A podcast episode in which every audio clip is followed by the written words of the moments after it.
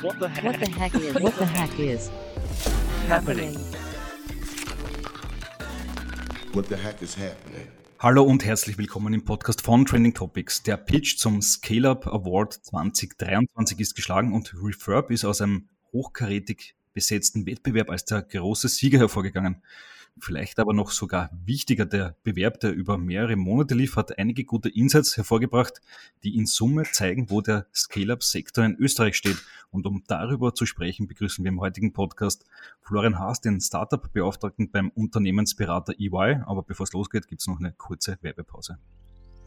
Eine der ganz großen Hürden beim Umstieg auf Elektroautos ist der Preis. E-Autos mit großer Reichweite, schnellen Ladezeiten und tollem Design sind noch ein Stück teurer als vergleichbare Benziner. Doch bei Polestar gibt es jetzt für den Polestar 2 eine besondere Aktion bereits ab 283 Euro pro Monat. Im Leasing kann man sich den Wagen mit bis zu 551 Kilometer Reichweite, bis zu 476 PS und Ladezeiten von 35 Minuten leisten. Diese Aktion gilt nur bis 30. Juni für verfügbare Neufahrzeuge. Die Autos sind sofort verfügbar und in bis zu 14 Tagen geliefert. Alle Infos unter www.polestar.com/at. So, und jetzt ist es soweit. Jetzt begrüße ich recht herzlich im Podcast Florian Haas, den Startup-Beauftragten bei EY. Hallo Florian. Hallo Jakob, vielen Dank für die Einladung, freue mich. Ja, äh, ich glaube, die halbe Branche war dabei, wie das Scale-Up des Jahres 2023 gekürt wurde, vor kurzem in Wien. Ähm, für alle, die nicht dabei waren, wer hat gewonnen und vor allem warum? Ja, also wir haben ja sehr viele Sieger und auch einen Gesamtsieger. Das ist in diesem Jahr Refurbed als Scale-Up des Jahres 2023 geworden. Wir haben dieses Jahr auch zum ersten Mal Mal einen Rising Star des Jahres gekürt. Das heißt, das sind die, die noch früher in ihrem Wachstum sind. Wir haben da eine Umsatzgrenze von 500.000 Euro angesetzt in der Unterscheidung zwischen Scale-Up und Rising Star. Und das ist in diesem Jahr Inoquo geworden. Alles klar. Und äh, Spin-off des Jahres gab es, glaube ich, auch, oder? Spin-off des Jahres war ein Sonderpreis, äh, den wir gemeinsam mit AWS und mit äh, Science Ventures vergeben haben. Das ist ab Nano ein Spin-off von der TU geworden. Alles klar. Und das Ganze war ja durchaus mit Aufwand verbunden. Also man kam nicht einfach zum Pitch, legte drei Minuten auf die Bühne und hat dann gewonnen, sondern im Vorfeld äh, ging es ja ordentlich rund. In kurzen Worten, wie lief der Bewerb ab? Ja, genau. Also unser Wettbewerb äh, ist, ist sicher sehr anspruchsvoll und verlangt sowohl den äh, bewerbenden Startups und Scale-ups als auch den mittlerweile 52 Jurymitgliedern alles ab.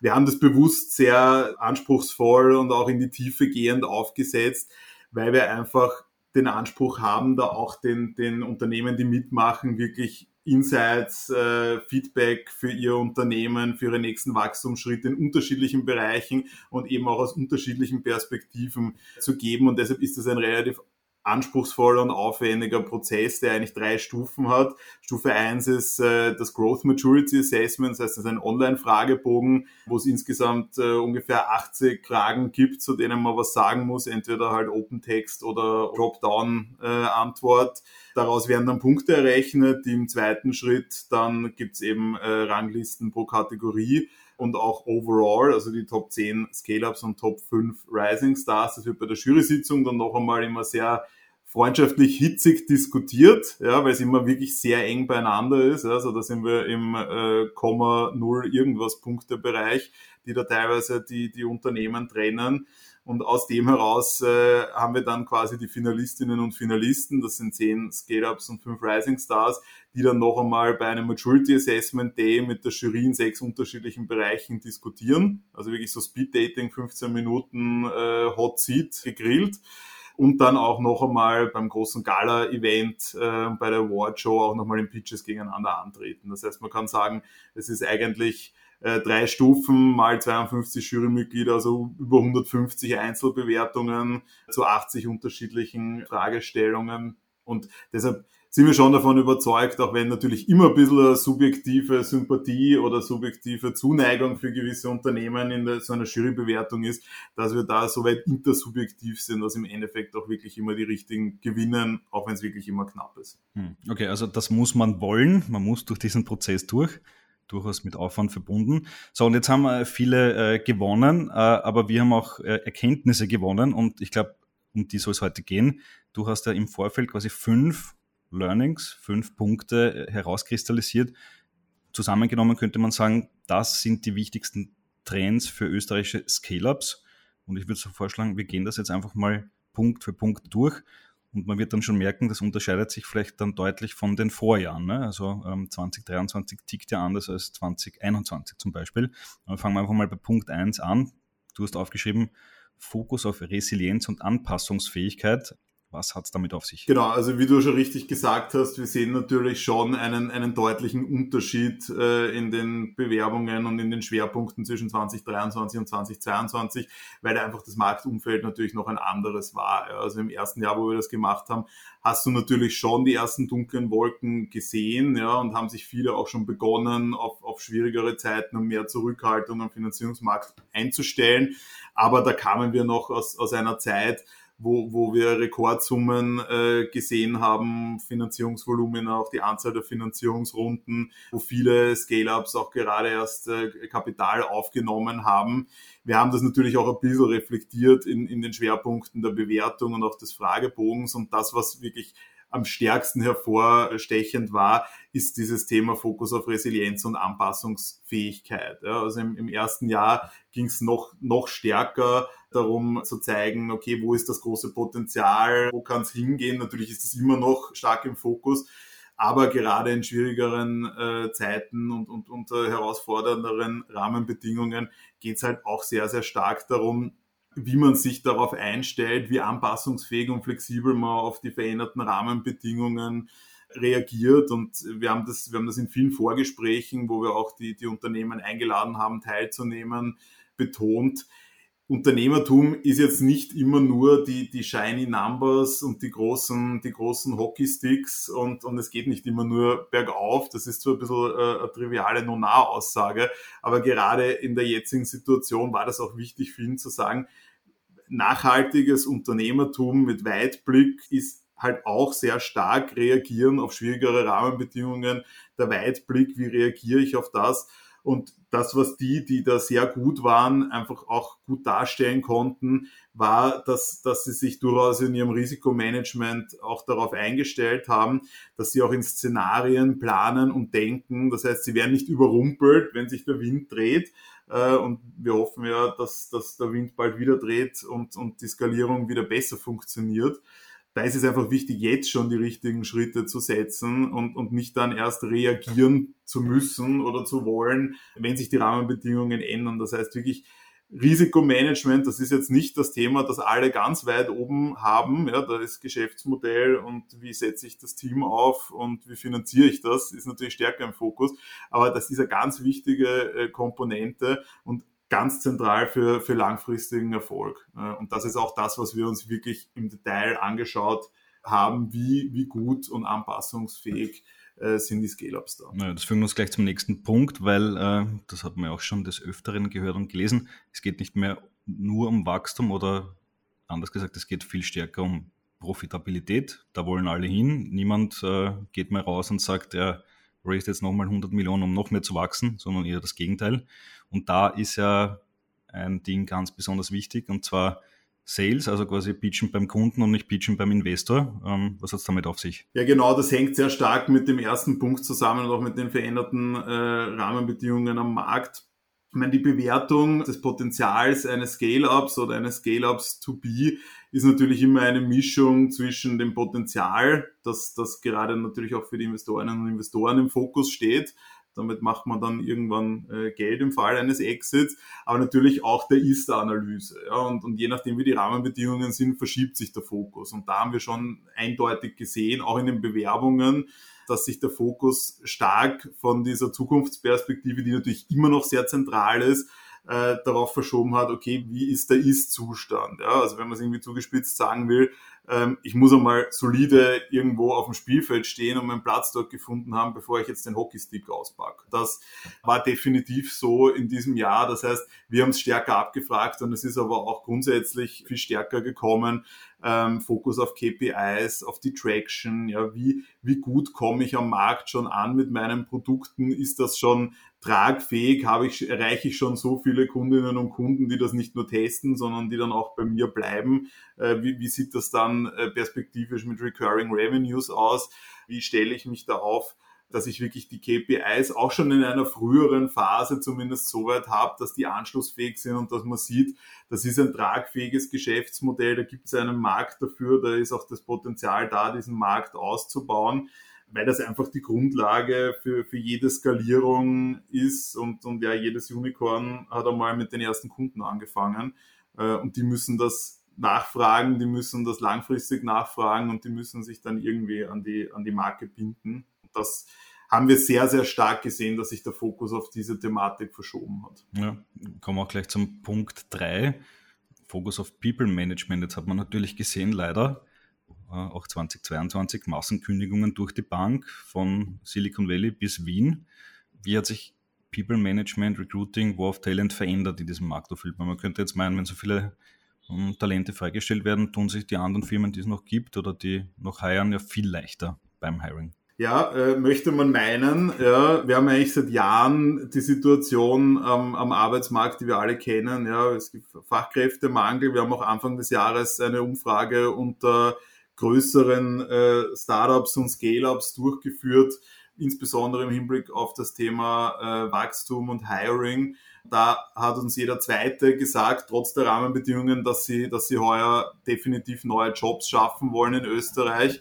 Aber 81 Prozent äh, haben gesagt, sie finden nicht die geeigneten Fachkräfte dafür. Ja, das heißt, ähm, das Thema War for Talent ist ein, ist ein immanentes schon lange, ist jetzt auch in der jetzigen Phase ähm, nicht viel weniger geworden. Ja, natürlich, äh, wenn, wenn, wenn Firmen Layoffs machen müssen, ähm, heißt das für andere, es wird Potenzial frei und es werden Leute frei, die sie dann hoffentlich auch, auch schnell akquirieren. Aber es ist immer noch so, dass es eine Disbalance gibt zwischen den, den Fachkräften, die gebraucht werden und denen, die einfach oder relativ einfach verfügbar sind. Ja, und da sind wir halt wieder bei dem Thema, was tun die Firmen, um, um Talent anzuziehen, ja, und zwar nicht nur im Inland, sondern insbesondere auch im Ausland. Ähm, da gab es ja jetzt auch einige äh, Schritte, um das vielleicht ein bisschen zu äh, vereinfachen. Stichwort Rot-Weiß-Rot-Karte, äh, Stichwort MitarbeiterInnenbeteiligungsmöglichkeiten im Rahmen der, der Flex Cup das ist, das ist ein ganz wichtiges Thema und wir sehen auch in den Bewerbungen, wie wichtig das für die, für die äh, Scale-Ups ist, die da sehr, sehr viel Zeit und, und auch Ressourcen investieren, um, um ihre, ihren Recruiting-Bereich so aufzustellen, dass sie auch international Talente für Österreich äh, anziehen können. Und das ist auch ein, ein finde ich, auch für die, für die gesamte Wirtschaft sehr positives Signal. Sie haben einfach alle das ganz weit oben auf der Agenda stehen, wie schaffe ich die Retention und wie schaffe ich es, dass die guten Mitarbeiterinnen und Mitarbeiter da bleiben. Ja, und da ist die, die Beteiligung ein Teil davon, aber da geht es auch sehr stark wirklich darum, ähm, welche, welche Benefits bietet man, wie schaffe ich es, die Mitarbeiterinnen und Mitarbeiter möglichst glücklich in diesem Team zu halten. Äh, und da gehen viele auch, auch neue Wege, die, die sicher auch für größere etablierte Unternehmen äh, ganz spannend sind und die man sich sicher näher anschauen sollte. Mhm. Ja, und ein wichtiger Punkt dabei ist natürlich Diversität. Äh, kann ich auch äh, erzählen, für die, die nicht dabei waren, beim Gewinner, Scale-Up, Refurbed, waren ja nicht die zwei oder drei männlichen Gründer on stage, sondern drei Damen aus dem C-Level. Also war ja auch outstanding, weil die meisten anderen sind halt, sind halt dann trotzdem die, die Startup-Dudes, äh, muss man jetzt mal zu überspitzen. Wie hast du das wahrgenommen Richtung Diversität? Ist das jetzt halt so ein Schlagwort, was man sich netterweise auf die Fahnen schreibt oder wird es auch gelebt? Also ich glaube, das Thema ist, ist seit vielen Jahren sehr, sehr wichtig und gerade in den letzten Monaten äh, hat es noch viel mehr Fahrt aufgenommen. Ähm, wir haben auch gemeinsam mit Female Founders äh, eine Studie gelauncht, wo wir uns halbjährlich anschauen, wo fließt das Geld hin, wie ist die Zusammensetzung äh, der Founding Teams. Ähm, wir haben immer noch ein, ein extremes Ungleichgewicht, ähm, das, das sich erst langsam bessert. Also immer noch sind, sind neun von zehn Euro, die in, in Startups und Scale-Ups in Österreich investiert werden, gehen an rein männlich zusammengesetzte Founding-Teams. Bei den Gründungen wird es ein bisschen besser. Das heißt, äh, wir haben jetzt ungefähr ein Drittel der, der Startups, die gegründet werden, äh, haben zumindest eine Frau im Founding-Team. Und das sehen wir natürlich auch bei den Bewerbungen. Ähm, gerade wenn es darum geht, äh, Finanzierungen einzusammeln und gerade wenn es um den Scale-Up Award geht, ist Finanzierung natürlich ein Thema, um eine gewisse Größe zu erreichen. da sind jetzt Frauen im Founding-Team immer noch unterrepräsentiert. Wir haben da sehr gezielt auch in der, in der Bewerbungsphase Female Startups angesprochen, von denen zum Glück auch viele mitgemacht haben. Das heißt, wir haben ungefähr ein Drittel der Bewerbungen waren von Mixed äh, Founding Teams. Und bei den anderen ähm, sieht man schon sehr klar, dass das Thema viel stärker im Fokus steht. Und zwar nicht als Feigenblatt, sondern weil sie wirklich erkannt haben, dass, dass Diversität zu besseren Ergebnissen führt. Und gerade wenn man sich anschaut, wir haben jetzt eine Multikrise, die Herausforderungen sind vielschichtig. Wenn du zu homogen in deinem Founding-Team bist, dann wirst du irgendwann an deine Grenzen stoßen, weil du einfach die Komplexität braucht einfach viele Perspektiven und viele unterschiedliche Perspektiven. Und das ist sicher ein Punkt, den, den gerade jüngere äh, Startups, also unter den Rising Stars war der Frauenanteil viel höher, äh, noch bei den Founding Teams und bei den Scale-Ups, die, die adressieren das schon sehr stark auch in ihrem C-Level. Das heißt, es haben eigentlich alle wirklich starken Fokus darauf, da Diversität und wir reden jetzt nur über Gender, das hat natürlich viele andere Aspekte auch noch. Ich glaube, die Internationalität ist, ist ein, ist ein Diversity-Aspekt, der irgendwie äh, natürlich ist bei, bei Scale-Ups, weil die müssen international aufgestellt sein in Wirklichkeit. Das heißt, ganz viele Nationen, die da zusammenarbeiten. Ähm, das, das haben eigentlich alle unisono gesagt. Und eben wirklich der Fokus auch im Recruiting, gerade auch von Führungspositionen, C-Level-Positionen, dann noch mehr auf dieses Thema äh, Diversität zu achten. Viele bieten dann auch ihren Führungskräften ähm, Unconscious Bias Trainings und so weiter an. Das heißt, das ist schon viel, viel stärker in den Fokus gerückt und für viele einfach mittlerweile Teil ihrer, ihrer DNA, dieses Thema Diversity ganz stark in den Fokus zu rücken. Okay, alles klar. Und damit sind wir auch schon beim fünften und ja, letzten Punkt angelangt. Ohne dem Schlagwort geht es heutzutage auch nicht, ob man es ernst meint oder nicht, aber Impact muss irgendwie überall draufstehen.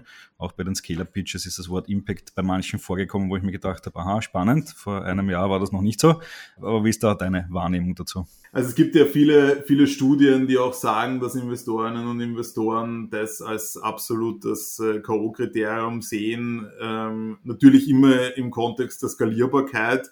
Aber wenn man es ganz hart formuliert, kann man sagen, in Zukunft wird kein Geschäftsmodell mehr skalierbar sein, das nicht, das nicht in Richtung Impact und, und positiven Beitrag geht. Ich glaube, was die Startup-Szene und Startups generell auszeichnet, ist, dass, dass viele aus der Motivation heraus gegründet werden, gesellschaftliche Problemstellungen unternehmerisch zu lösen. Ähm, ich glaube, das ist auch ein Aspekt, den man, den man oft zu wenig betont, ja, aus was für, also was für Motiven das eigentlich gemacht wird.